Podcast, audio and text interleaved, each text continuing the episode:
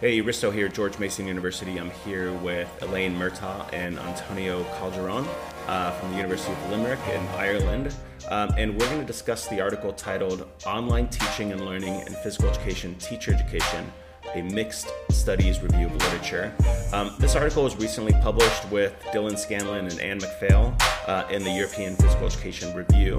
Um, you can find, as always, the full citation of this article in the notes. Um, so, to both of you, welcome. Antonio, welcome back. Uh, and thanks for coming on. Thank you. Thank you for having us. Yeah. So, in the article, you start off by mentioning the influence of obviously the pandemic on digital education. I'm wondering if you can start off by telling us kind of the background of where this study came from. Sure. Um, the idea for the study um, started in March 2020, uh, which you'll recognise the date was when it was announced in Ireland anyway that all our teaching and learning had to go online. So I went looking for reviews to help guide our practice in the move to online learning, and there wasn't one for PETE specifically. So I reached out to my colleagues in our sports pedagogy research group, and so uh, a few of us were very interested in pursuing it further. But um, Antonio and some of the colleagues have a background in researching digital technology, so maybe Antonio yeah. share about that.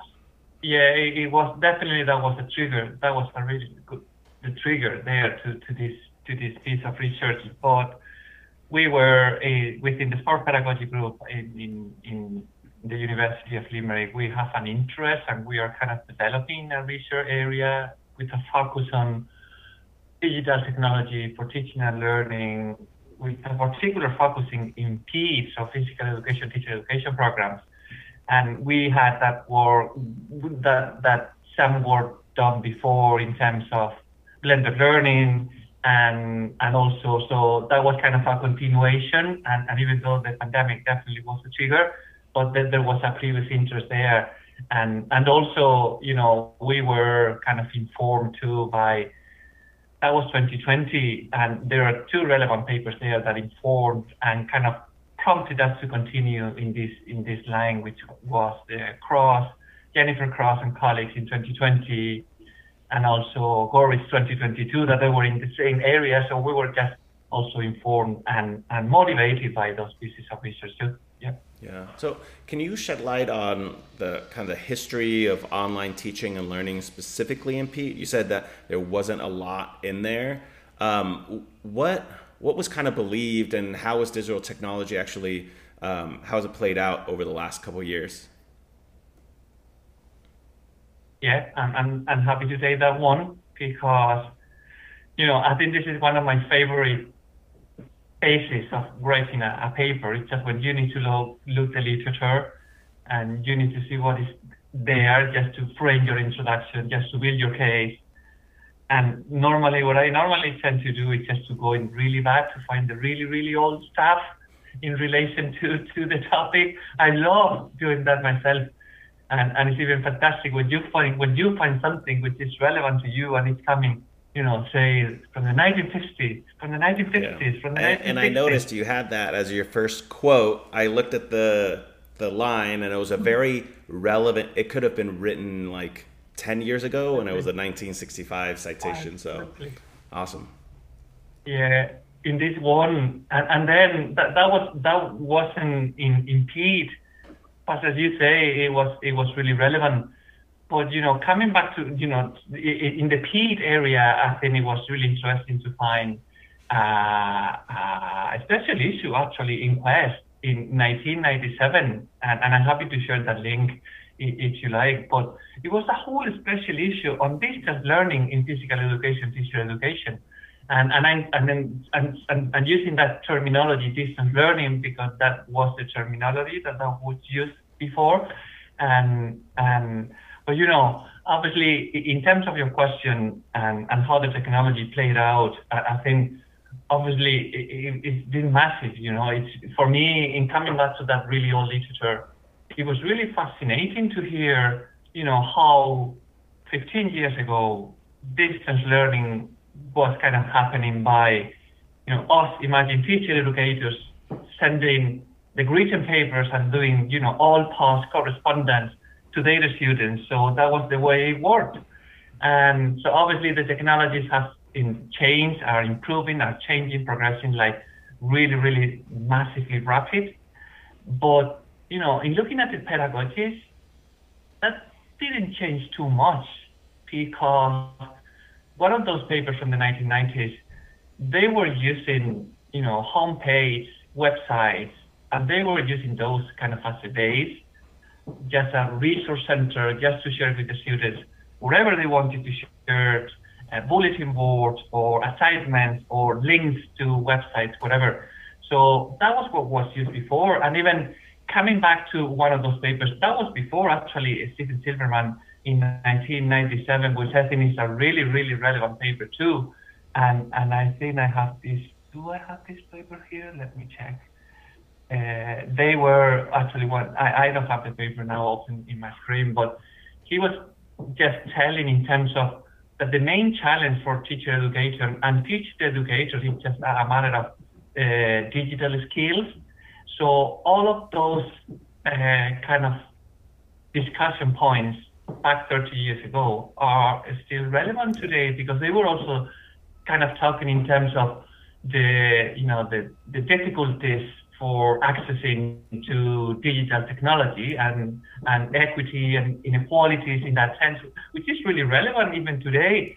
So I, I, suppose that that was really interesting to see. But then, you know, before we used to have the home page, and now we have the virtual learning systems, and and those in a way are better because can can kind of facilitate an online space for interaction with your students, and I think that's that's really important.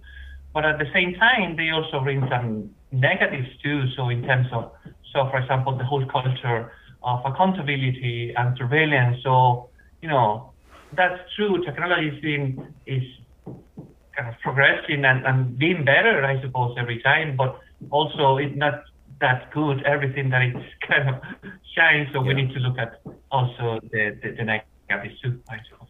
Yeah, and I think it's interesting because if this paper was published in 2019 and you read this paper and you would just look at like oh that's online pe and like well we don't do that but it's interesting to learn about and this is blended learning and we don't really do that we kind of do versus reading this paper now every single PETE professor has taught online every single PETE professor out there has done some sort of blended learning and so all of those now reading back 1997 silverman's like recommendations like this is how you do it and you're like oh man, like these do really connect and they do you have such a more invested um, invested way of reading a paper like this and to look back at the history because for a lot of us mm-hmm. it was traumatizing, you know, and for mm-hmm. you know there was there were pieces here about you know teaching the blank screens or like not having that interaction, but also the benefit of like being able to teach from wherever and uh, giving access to people who may not be literally on your mm. campus. So I think it's I think it's really interesting the way that this is read now versus how it w- would have been read three years ago. Um, but uh, so I'm wondering what what was the actual focus of the literature review? What did you what did you focus on? So yeah, basically we we, we said something already, but we were kind of just trying to see what was already there in terms of research already published. And I mentioned a couple of pieces that were really relevant for us. But I suppose given that there wasn't too much, because those previous reviews from from Cross and colleagues and, and the other piece of paper, the other piece of research, uh, they were not specifically focused on, on online pedagogies. They were just not focused on on the use of digital technology for teaching and learning. And I think that's something that we may uh, consider differently. It's just the use of technology as part of your face-to-face or in-person teaching and learning, or just to, you know, the, the whole notion of online teaching and learning. So given that there was not a lot out there, so we tend to focus on, I suppose, basic questions that were kind of for, for the four of us interesting to to address, and that was why we went by four research questions. And then the first one, if I may, I, I, will, I will read the four of them so it's clear for, for people what we, we intended there. So the first one was in relation to to find out what pedagogies and technologies are being used for online teaching and learning in PETE in particular. And then the second one, which I think it was a really important one for us too, it was just looking at the, the principles underpinning the development and the delivery of PETE modules and programs through through different online means. And then we have two more questions. The third was in relation to key learnings from uh, teacher educators and prescriptive teachers. And the last one was in relation to, okay, look, given that there's not so much there, can, we kind of set a research agenda in terms of what will be the priorities based on, on, on our findings so those four were the, the, the main research questions that they wanted to to address in, in this, this review. Okay, and so before we go into the methods, um, a term you used in the title is mixed studies review. Can you just explain to the to the listeners what is a mixed studies review?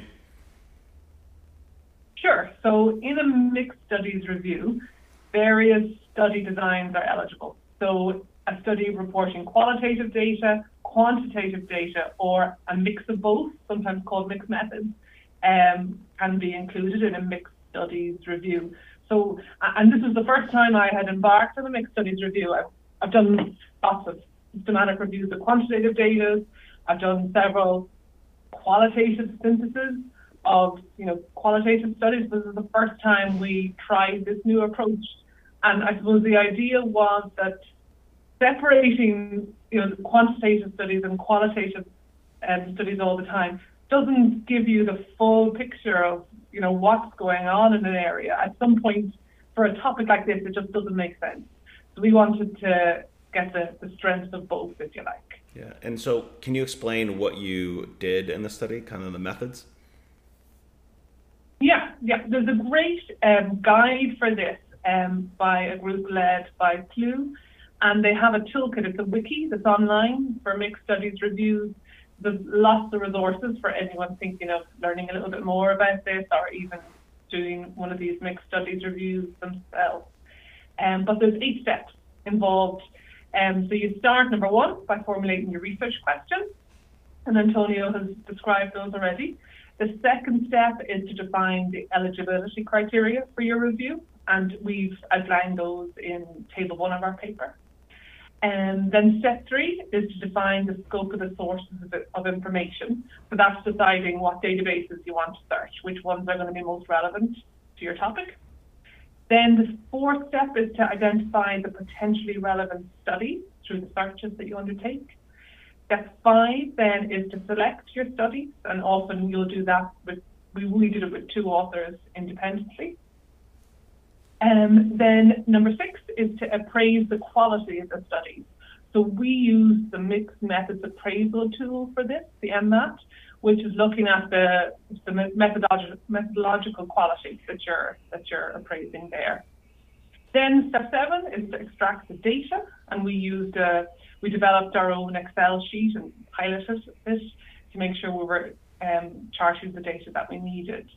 And then finally, you synthesize the data. So for our um, mixed studies review, the approach that we took, bearing in mind that we have some studies with quantitative data, some studies with qualitative data, and then some with both. So we adopted what's called a database convergence synthesis design.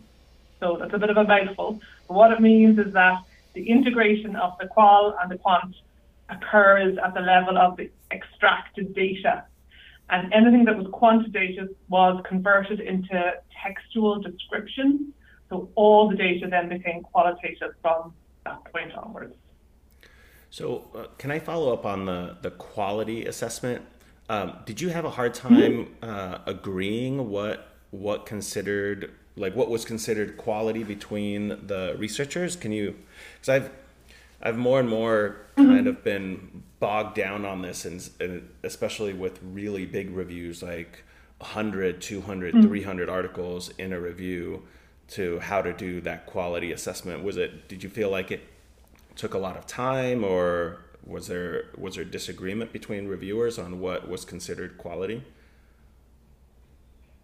Um, I don't was too many disagreements because two uh, two researchers did it independently and then they compared and discussed to reach consensus.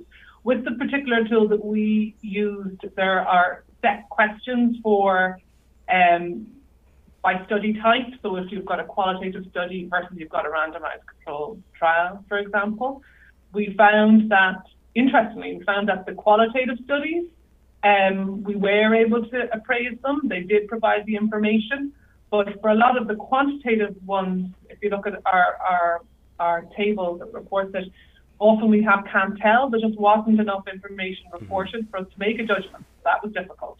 And then you don't, you're, you're just basing it on what was reported in the paper. You know, perhaps they did do this, but they just haven't haven't said it. Um, but yeah, in, in terms of, of your question about if you've got an awful lot of studies and trying to appraise them in this way, yes, I, I agree. It's it's it can be difficult. Um, the, the tools that we used seem to set out the questions really, really clearly and set criteria. So that particular one um, was quite user friendly. Yeah, Antonio. Yeah, and and I and I have to say, just thinking back about that process, I think that was really, really rich. I think it was really interesting because it's a way that you really get deep into the papers that you found that you have included and as part of your review. And that that tool that we use the critical appraisal tool think it is it was quite quite useful because it is no way too complicated. It provides you with five single prompts. So for example for the qualitative studies the first question that you need to answer is that just for example is the qualitative approach appropriate to answer to that research questions? Or are the data collection methods adequate to address research questions? So there is a level of interpretation yeah. there yeah. in terms of does it really or not? So that was the the, the, the, the discussion in between colleagues, and, and we had to, to, to have a few then obviously. But you know the prompts were, were, were useful, just trying to, to put you on task to, to whether or not you are doing the right thing or not. Yeah, interesting. Uh, so let me let me jump into the findings of your article, and I'm wondering if you can give us an overview of the kind of overall characteristics of the studies on online teaching and learning in PETE uh, that you found, and maybe talk about what study or what types of studies did your research uncover. Yeah, absolutely.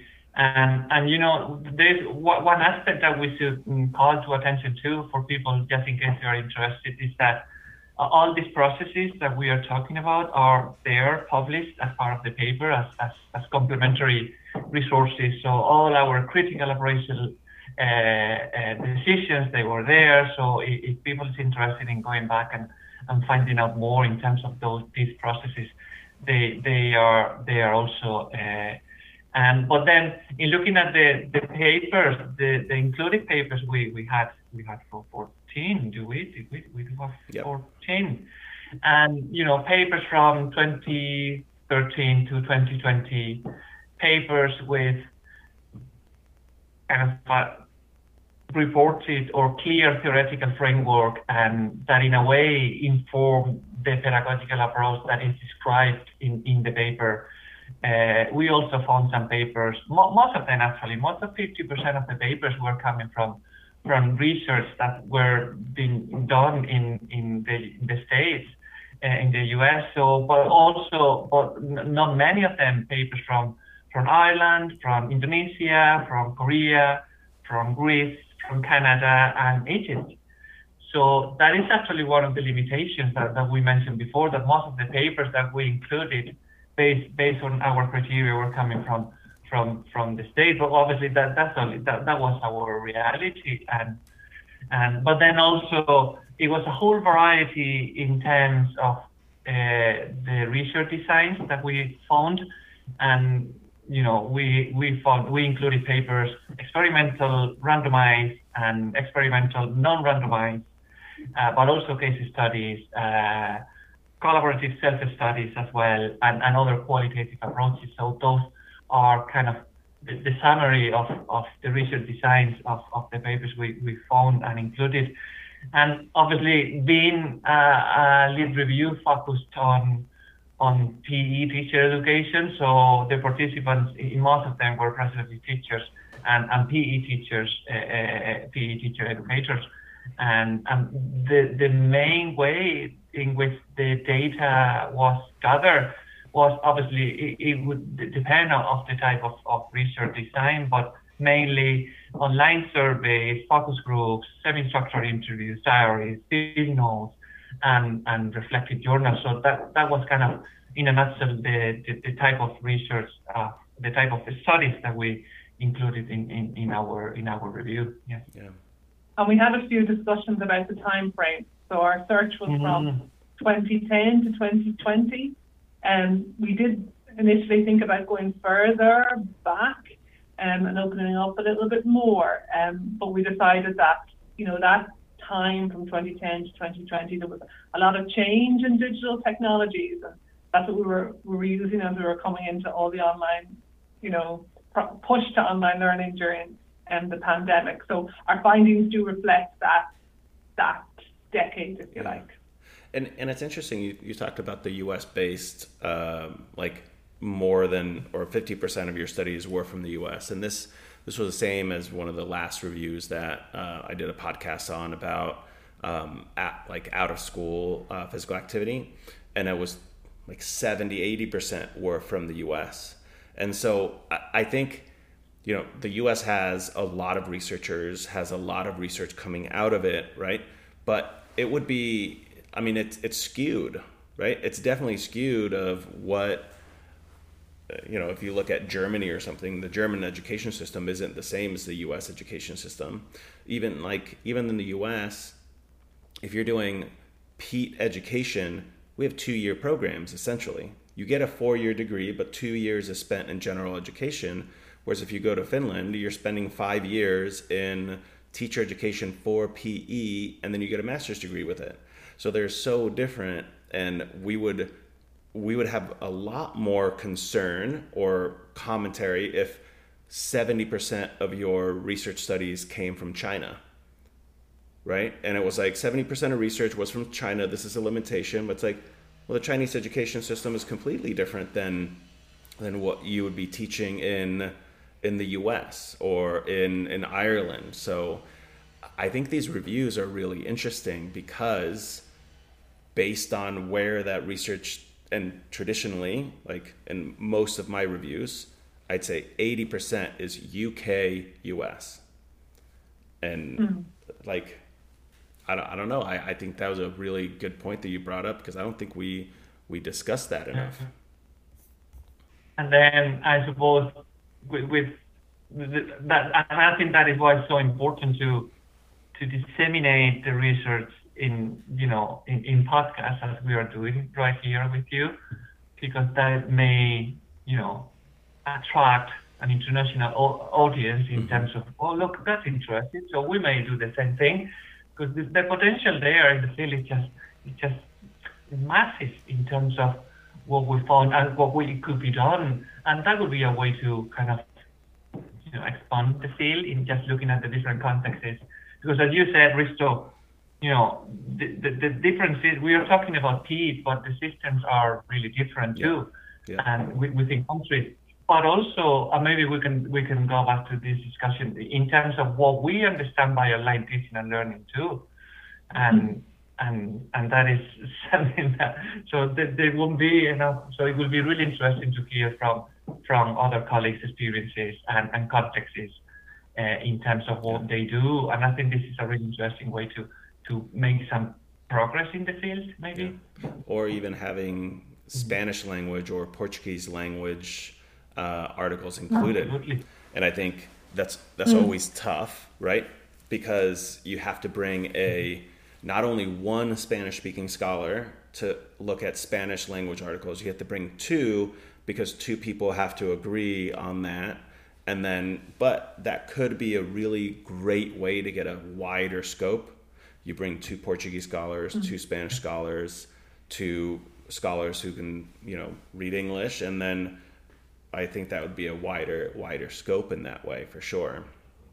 So that's for your next project. Yeah, I, I you know, I agree. Like by so many reviews, language is restricted to English, and that you're automatically excluding this huge body of knowledge. Mm-hmm. Um, Yeah. so yeah, it's a it's a limitation for sure, absolutely.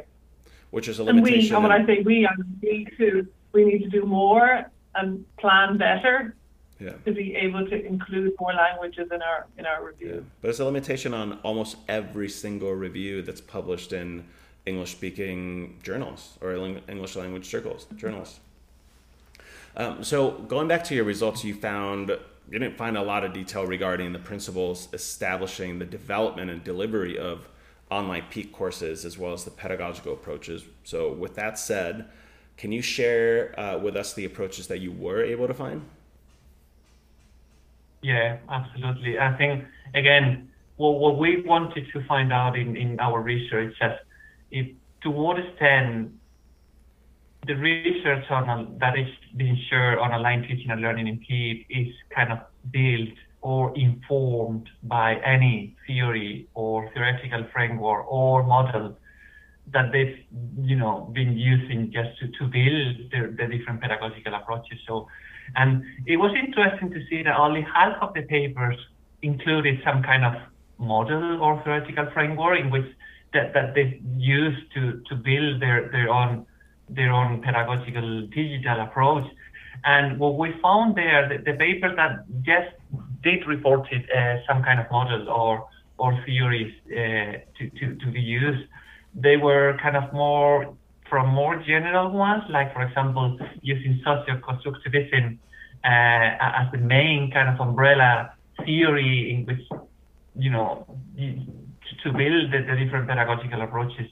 And but we also found some some some more specifics, such as for example, we didn't know that I wasn't aware, but there there is a lot there in terms of uh, models to be used, especially to guide you in, in the design of, of your approach. And so, for example, the science learning activities models, which is the, the SLAM, and or the 3C models, they were kind of they were used in, in a couple of papers there. And just for people to, to have an idea, so for example, the SLAM model, Uh, and let me go back to my notes here because it, it is quite quite specific. And so, for example,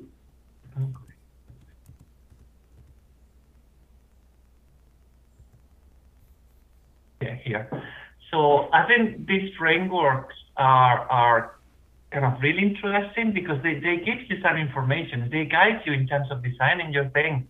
And sometimes that, that is really interesting. In, in particular, this one, they're giving you information in terms of context, in terms of different technologies, in terms of different pedagogies that you can use. So, for example, in terms of context, and they give you some some features in terms of it is, it, is a context, a formal context, it is a non-formal context. Uh, are, are you planning individual or collaborative learning? Uh, are you using uh, an open or a closed learning environment? So they are they are giving you some really specific prompts, which are really interesting in terms of okay, that's interesting. So given that our form that our context is formal or something, so we may think in terms of using one kind of activity or another one.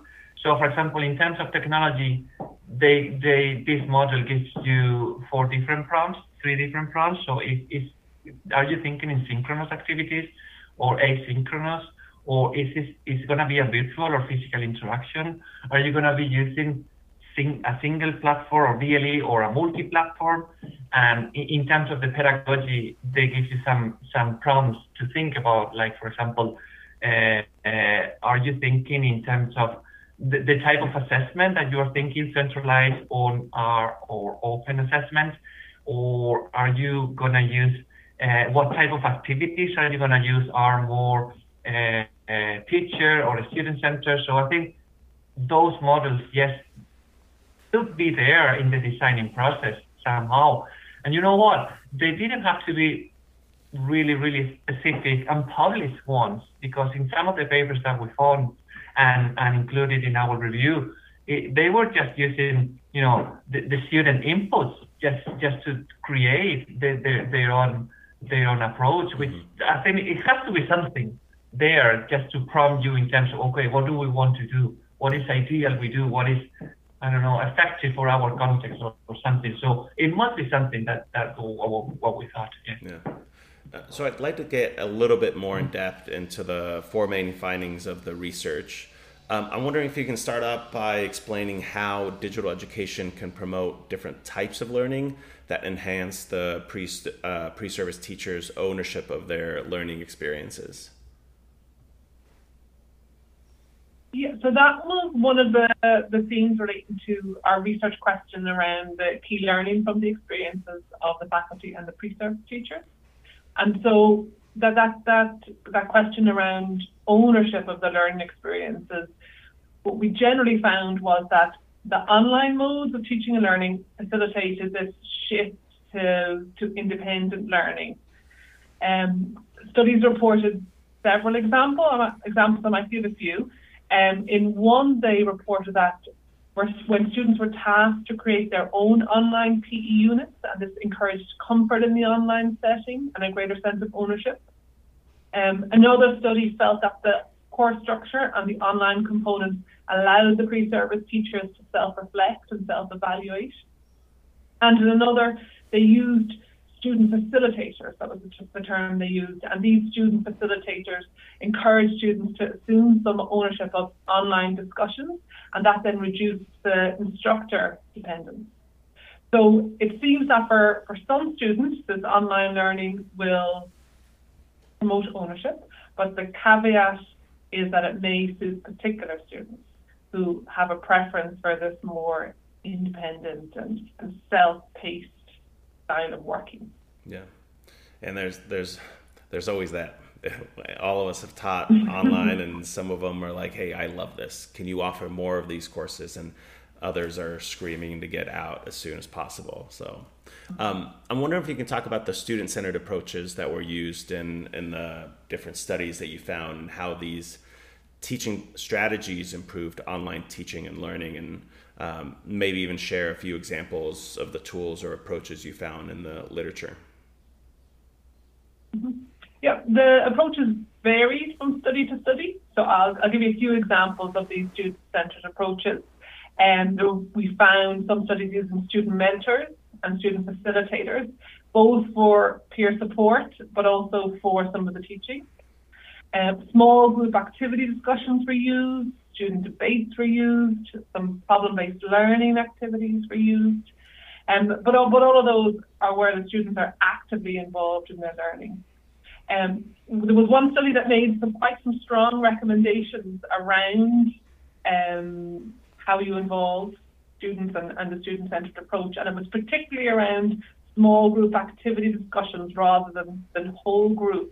And I think they made some some um, very relevant points around that for when you're online, that the small group format can provide a more emotionally based environment, um, but also online, a small group format will oblige students to take more responsibility. Mm-hmm. They'll have to get involved.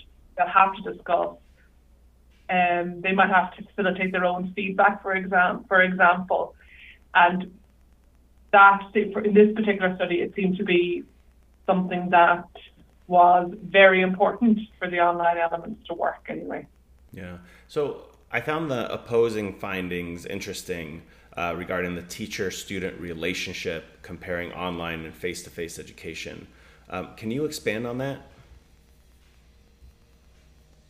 Yeah, absolutely. I think the previous comment from Elaine, I think that, that that's really interesting too. But then, you know, you're talking about teacher student relationship, comparing online and face to face education. And, and I, you know, some of the thoughts that comes to my mind in terms of when we are talking about online and face-to-face education. It's just, I think, I think we will all agree that there's a dominant assumption, and which is part of the, the, the general discourse when we are talking in terms in relation to online or face-to-face, is that online is always worse that, than face-to-face. So if you ask anyone else, you know, do, do you kind of, even though there are different interests, for people and students. But it, it's just kind of part of our own biases and understanding mm-hmm. that online is going to be the worse. For sure. And I think that's really interesting because, well, what kind of online? What is your understanding? What type of experiences you had online, and what type of face-to-face as well? So, what is an ideal face-to-face or in-person on-campus experience, and and how is an ideal, you know, online type of experience you from home? It just versus the the the the, the, the binary are you on campus or you are uh, uh, whatever you are at home or in the library or whatever. So I think it's something to consider because what we've been doing generally is just in the online environment, what we're just trying to do is just to kind of replicating what we do in on on the physical classroom, right? So we're using uh, uh, whatever the software is just to deliver our content and then we record the content, and then we share the content with the students, and then, but you know, I think it's really important that we can that we discuss in terms of online. What, what do we mean by online uh, teaching and learning experiences, and but in person, and and to what extent they promote uh, teacher-student relationship, which is actually I think this is really important in terms of ourselves as teacher educators creating designing resources and, and learning experiences which really promote teacher student relationship, but also a student and a student. So I think that, that that's something that I wanted to share because we don't necessarily have to take for granted that one is better than the other. It could be the other way around. And, and it will depend of, of a number of, of, of things. And and you know, another finding that we found there is just the, the multiple meanings for for technology and for people. And this is what we are kind of talking about. You know, think about the VLE that you are using in your university, whatever the name is, whatever whatever the VLE is. So every one of us are using that VLE differently, right? Yeah. So some of you are using the VLE like, you know, just to share resources, just to use a folder, to to share with your students whatever but other colleagues are using in a more dynamic way just to create those spaces for for a student and teacher interaction and i think that that's really important too so even so we are all everyone is talking about online teaching and learning but i think it would be really interesting to find out what do we mean by online teaching and learning and what is you know those those meaningful approaches. I think that's a really interesting conversation that hopefully papers like this this one will kind of provoke and, and trigger. Yeah. Yeah, and there was so many different types of online in our paper. There were some that were synchronous, you know, teaching like we are on this call now, and some was asynchronous, some was discussions. So you can't make sweeping statements about everything. Um, and one thing we didn't we didn't write about, I was just thinking about it there when Antonio was talking, is you know when when people compare, you know, online versus in person on campus, you know, which is better? The, the, the teacher and the students play such a role in how that's going to work out. Mm-hmm. So, like that element is so important as well, and that can be very hard to capture in the research. Yeah. Absolutely. I mean, if you think about a really bad lecture and with a person never speaking a single word in lecture and just kind of zoning out because they're bored versus an online synchronous, engaging breakout groups, questions, polls, all the stuff, videos, like those are two different learning experiences and one is very just re- like they're not doing anything and to make that overarching, sweeping, um, you know, generalization, it's it's wrong. And compare the other way, if you have a super boring online lecture with everybody's cameras off and just the teachers talking at the students versus an engaging lab in school where pre-service teachers are peer teaching and learning from each other. So there's definitely so many different ways that it can be done, and and I think the the third layer on that is pandemic online teaching.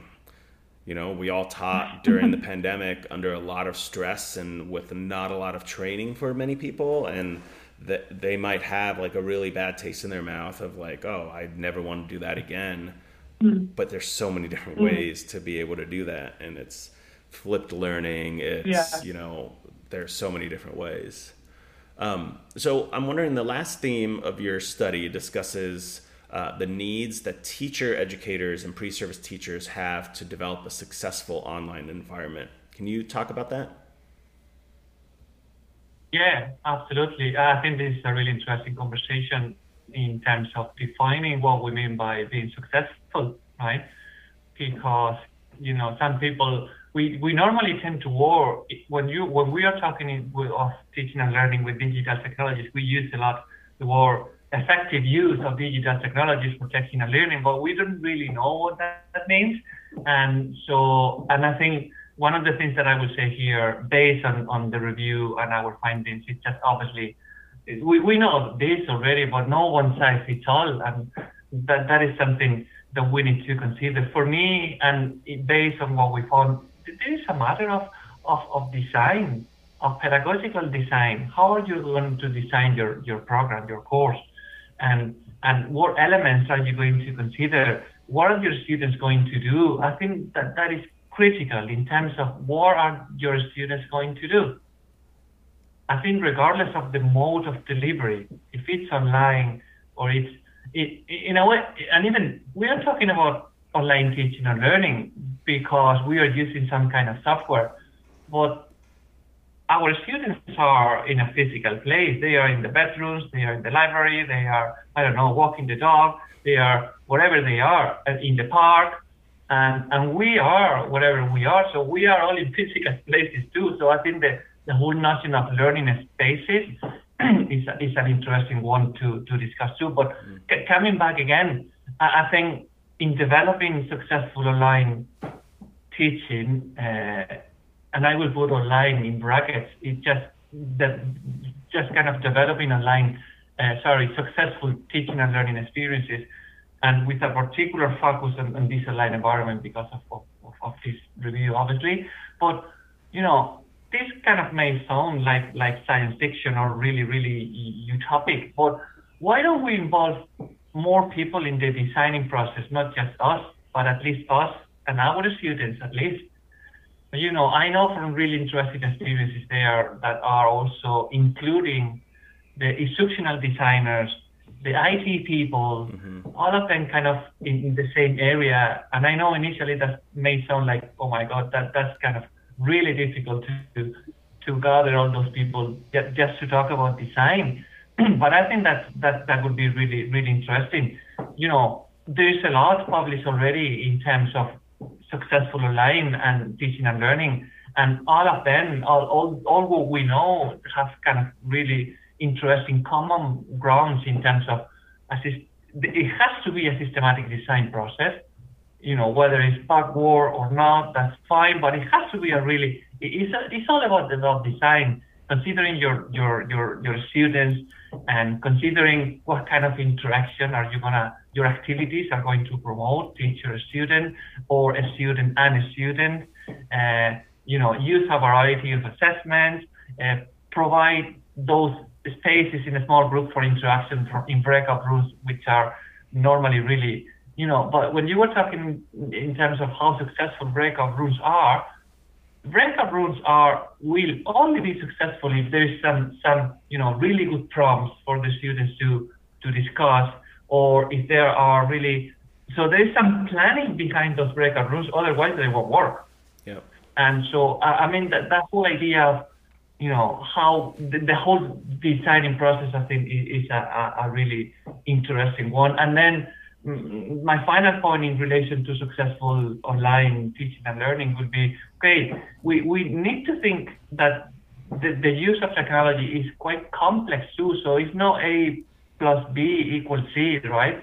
So sometimes it's more, more complicated than considering only the technology and the pedagogy that you are going to use. That we that is normally what we tend to do. And and we need to be ready to you know there's a number of variables there that are going to affect to whether yourself or your students are going to have a, a good experience or not and and that's fine we we may be ready for we need to be ready to to embrace some complexity and uncertainty because that it is a bit more complicated than we tend to think.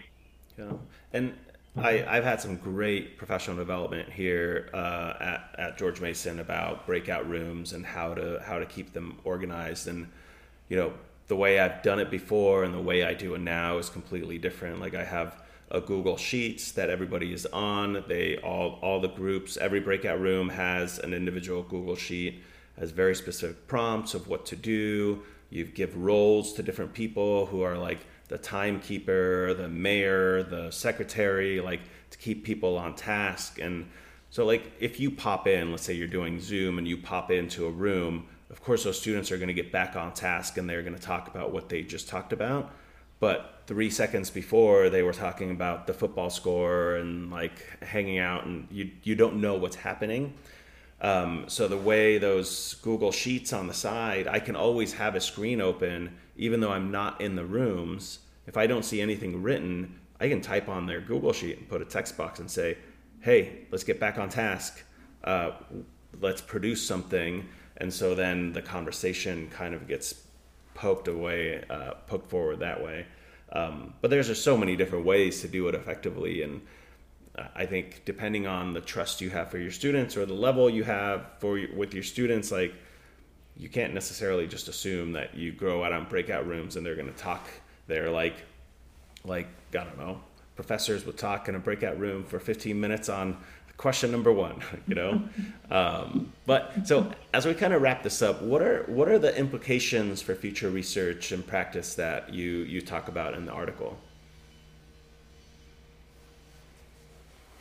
Yeah, no, I think I think we we've mentioned a few of them already. I think we need to be ready to to that that that's a fact. You know, the the, the whole thing is moving too quickly, and and I'm interested that we didn't even talk about AI and and in in this in, this whole uh, almost one hour of conversation because it is it, it, it, it seems to be the, the new elephant in the room in in in online teacher education too, and so everything is moving too quickly. And I think we need to take our time in considering what we want to do and, and how do we want to do, what, what do we mean, what do we, what do the field need in terms of making, making some progress. I think my, my two cents on, on this one, Risto, will be, you know, we, we need to really understand the, the complexities in relation to online teaching and learning, and in particular in teacher education, because, uh, you know, we are educating teachers, right? And we are educating PE teachers in this case. And, and sometimes if we are teaching them online, but then they are, they need to go to teach in person in the schools. So I think that would be a really interesting thing to say, oh, look, they, they are, we are, they are learning to, to be teachers in an online setting, whatever that means but then they need to go and teach mm-hmm. in person in the school. So I think that that would be something in relation to future practice, uh, that that transfer of, of knowledge in between the online or the in person. If, if there is any transfer, I don't know, but I think that would be an, an area that definitely would be interesting to to, to explore further. Yeah. Yeah. Mm-hmm. And we also wrote um, near the end of the paper that it would be interesting to look at this idea of synchronous flexibility you know, if it was possible to explore whether we could embed more options into our courses so that students could, our pre-service teachers could perhaps choose to do some elements online, some elements in person, perhaps blended. Um, that would be very interesting to examine. And also, you know, most of the studies in the review were these online elements where pre-service teachers were going to be ending up teaching in person in the school, in the gym, wherever. But there were a few that alluded to teaching pre-service teachers to teach online, and that's a whole other ballgame. Mm-hmm. That, that's you know that's new to us. That might be a further area to examine and explore. We do hope to update this review in a few years' time. Um, I expect there will be an explosion of articles after after um, everyone's teaching during the pandemic. Um, so, you know, we've got 10 years here for this review. So hopefully we will update it um, in the future again. So if there are actually anyone listening to this who might be able to help in the future with including more languages in an mm-hmm. update of this review, um, do feel free to get in touch with us. Yeah, and I think the uh, the teaching pre-service teachers how to teach online is really interesting because we have at Mason uh, we have a technology course in our PE undergraduate major. It teaches teachers how to use uh, virtual learning environments, so like Moodle or Blackboard or whatever the one that people use. So they learn how to do that. They learn how to make videos. They learn how to utilize uh, Google Classroom, and we are moving towards teaching them about teaching how to teach online because. Um, for better or for worse, one of the biggest school districts here offers summer uh, online physical education. And a lot of our teachers pick that up because it's extra money. They can teach, it's done asynchronously, so they can teach from wherever they are on vacation and they get the extra money. And if they just left school, it's a, it's a good way to kind of pick up some extra cash. And and most of those teachers have never been taught how to teach online. So, uh, and and Antonio, your your conversation about AI, I think that's super interesting. Like the I think a lot of really high high level scholars in AI and and computer science, they just made a public comment saying like AI needs to take a pause until we understand what's happening, that it's moving so fast and you know just thinking about Chat GPT, I've I followed up on a couple different ones, um, and these are not like promos here. There's just like I don't know if you've seen Consensus. Um, it's a it's an AI that um, you can ask it a simple research question and say, "What does research say on online physical education teaching?" And it'll give you five to ten top articles and give the main argument in hmm. each one and it links to the abstract and i mean it's free for at least for now but just like a quick way to get an overview and i've seen like the first four maybe five are really good then like i did this we the AIESEP had an activist uh, approach conversation uh, last week. So I, I while i was doing that i went on there and asked what does or how has the activist approach been used in um, in physical education? And you know lamb Luguetti, oliver like those articles came up. And then there's like a Doune Macdonald 1996 article right which is not the activist approach wasn't the activist mm. approach back then so like you could see if you have a good filter if you have the knowledge of understanding what you should be mm-hmm. reading great shortcut. The other one is Chat PDF, and you literally d- drag and drop a PDF into this, and then you can ask. You it basically becomes a chat bot with that PDF. And to think about how you can interact, I can drop your article as a PDF into there and ask it questions, and it mm. answers questions based on what they're reading off the PDF. Like, just research wise, how much potential we have to interact yeah. way way better with this stuff. It's it's wild. And even in the field of reviewing, you know, all these systematic reviews or various types of reviews. I know that AI is now being used to see if it could it could support that process mm. because there's so much research in some fields more than others. There's so much research coming out all the time. It's nearly impossible to keep on top of it. So using AI to systematically review uh, is another um, kind of new avenue for us. Yeah.